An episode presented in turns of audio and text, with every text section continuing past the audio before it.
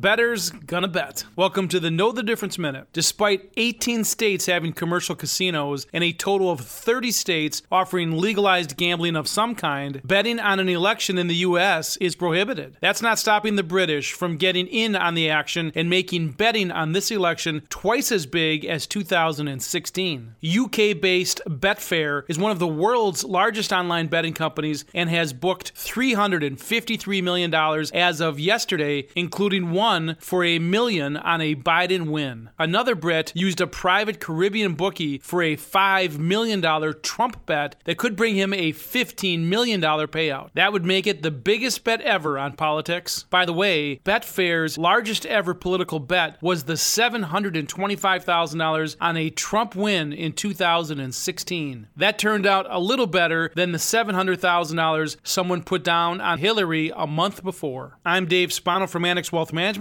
and that's your Know the Difference Minute.